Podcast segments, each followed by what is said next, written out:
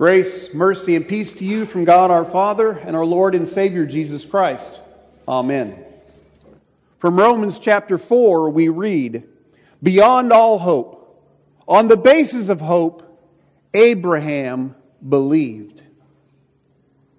In our epistle reading for today from Romans chapter 4, the apostle Paul gives us sort of a mini Bible study on Genesis chapters 12 through 17 about a man named Abraham and hope. Now, I don't know about you, but I hope for a lot of things. Some of which are kind of trivial. Like, I hope the Pittsburgh Pirates have a winning season for the first time in a long time. Okay? Trivial stuff like that. But two months into the baseball season, they're above 500, so, so far so good. But there are other more important things. Like I hope that my oldest son finds a good wife. I hope that my married son and his wife will make Dolly and I grandparents someday soon.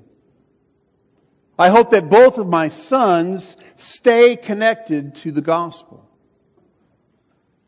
There are all kinds of things that you and I could hope for.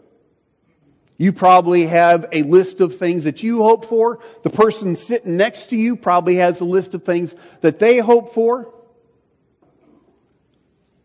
But when we think about things that we hope for, they tend to be things that we actually cannot control. Things that we have no power to make happen. I have no control over who my son dates or when Dahlia and I will become grandparents, or frankly, if my sons will end up in the gospel or not. Dahlia and I can simply help them make decisions. We can teach them, remind them to go and hear God's word. But ultimately, we don't have any control over any of those things. I have absolutely no control over the Pittsburgh Pirates whatsoever. Last weekend, they swept the St. Louis Cardinals in a three game series and then turned right around and lost to the worst team in baseball two out of three games. The Oakland Athletics. Oakland had only won 12 games and lost like 50 games. And we lost two out of three. I had no control over what happened. There are no guarantees that the stuff you and I hope for will happen, and we have no power to change it. But we're kind of used to that, aren't we? We're used to the world where disappointments happen all the time. We've seen this in the stock market for years. It goes up and up and up, and suddenly it crashes. That's why the federal government requires commercials about retirement plans and programs to say something like this.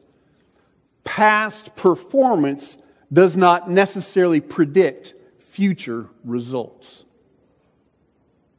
We see this kind of thing all the time because we have no control over what happens. So that begs the question, Will the things promised to us actually occur? Well, Abraham had hope in a promised future. Did he have control?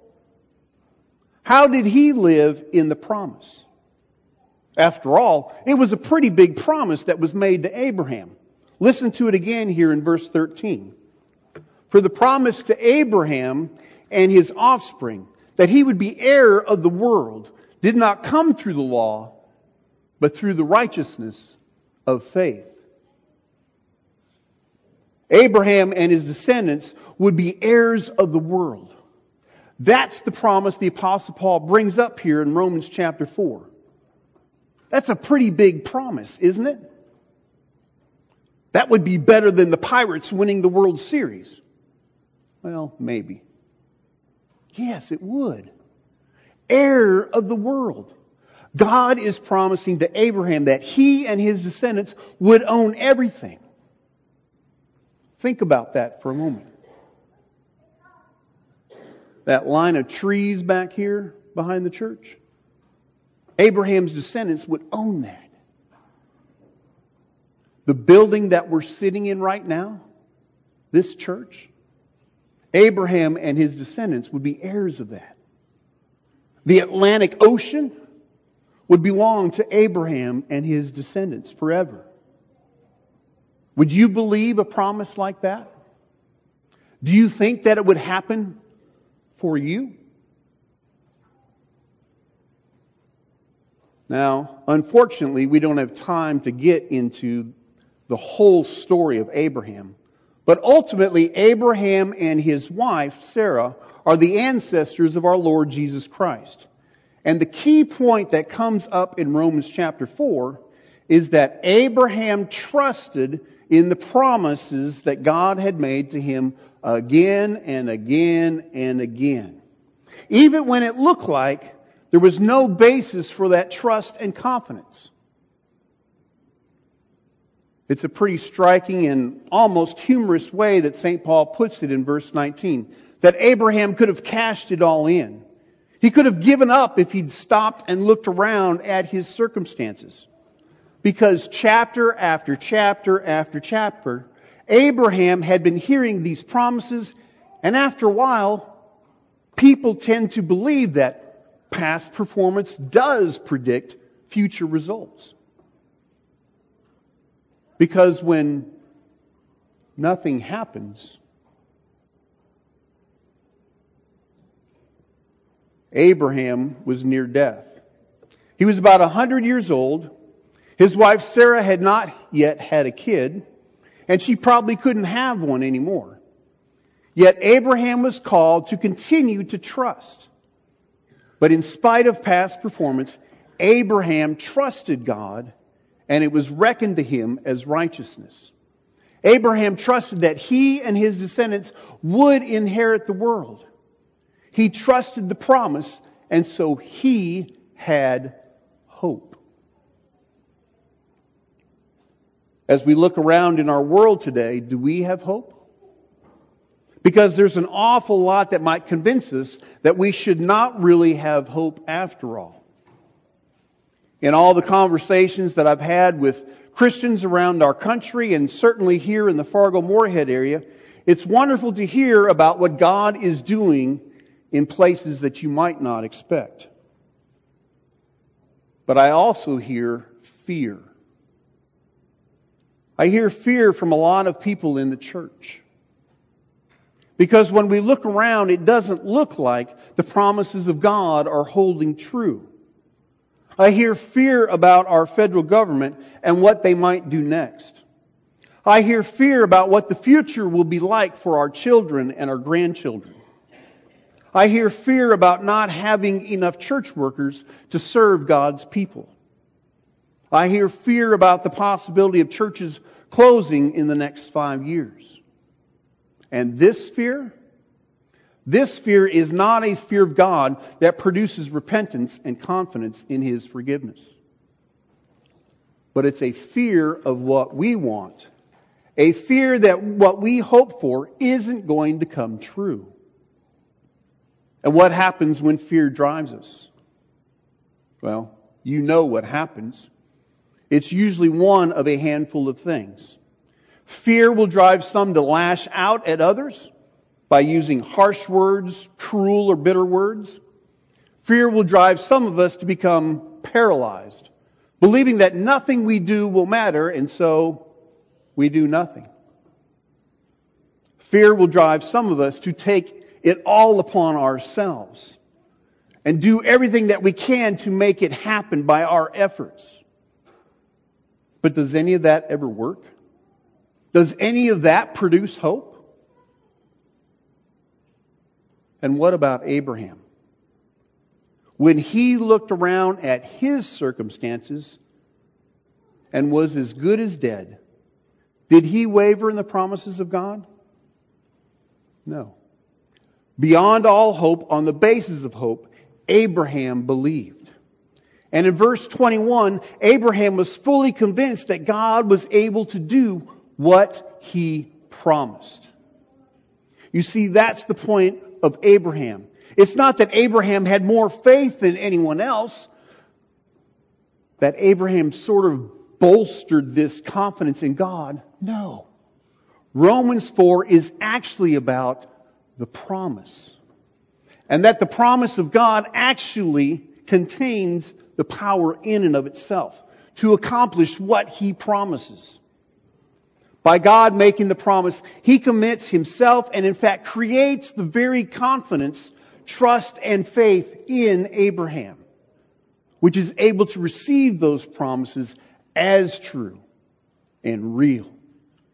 Abraham could do nothing to make those promises come true. He couldn't create children.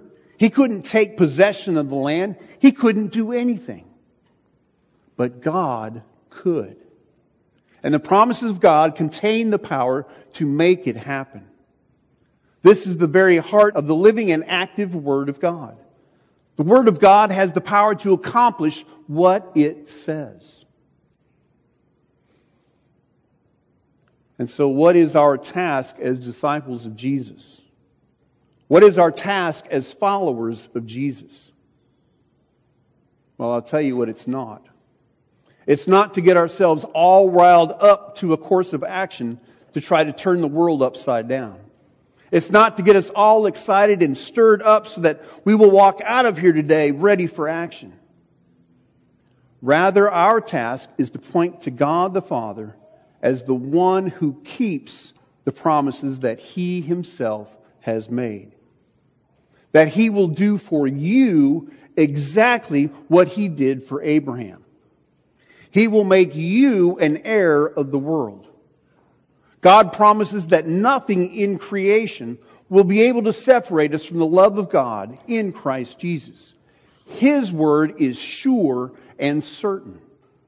And in His promise, there is hope. You know, this can be difficult, no doubt. But did God promise that we would get everything that we want? Course not. Did he promise that we would win every World Series or election? No. Did he promise that his word and his ways would be accepted by all people in every nation? No.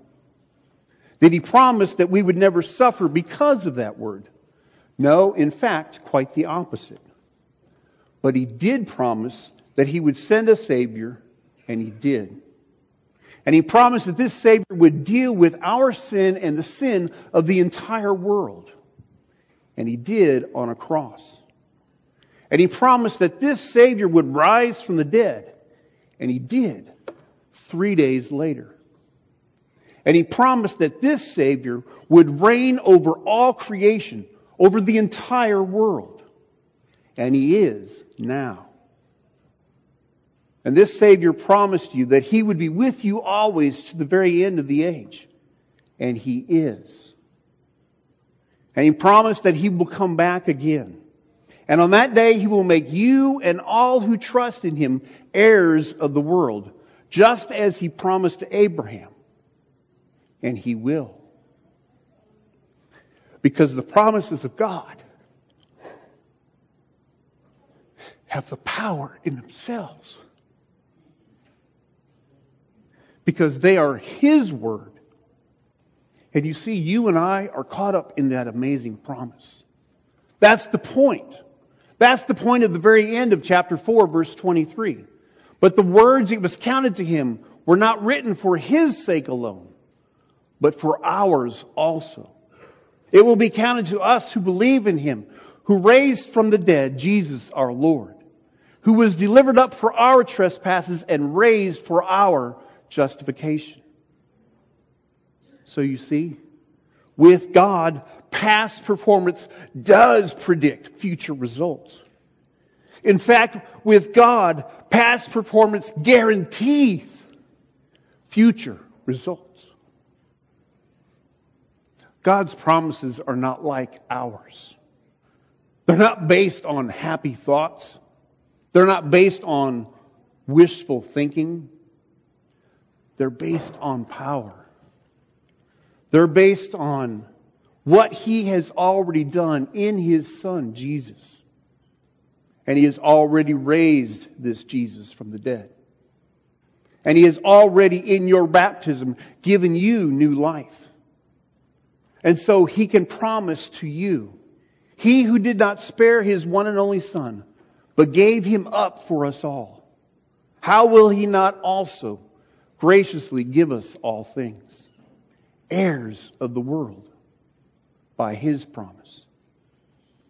And so by the promise of this word, beyond all hope, on the basis of hope, we trust, we believe, and we live confident in him. May he who began this work in us bring it to completion in the day of our Lord Jesus Christ. Amen. Now may the peace of God, which surpasses all human understanding, guard our hearts and minds through faith in Christ Jesus unto life everlasting. Amen.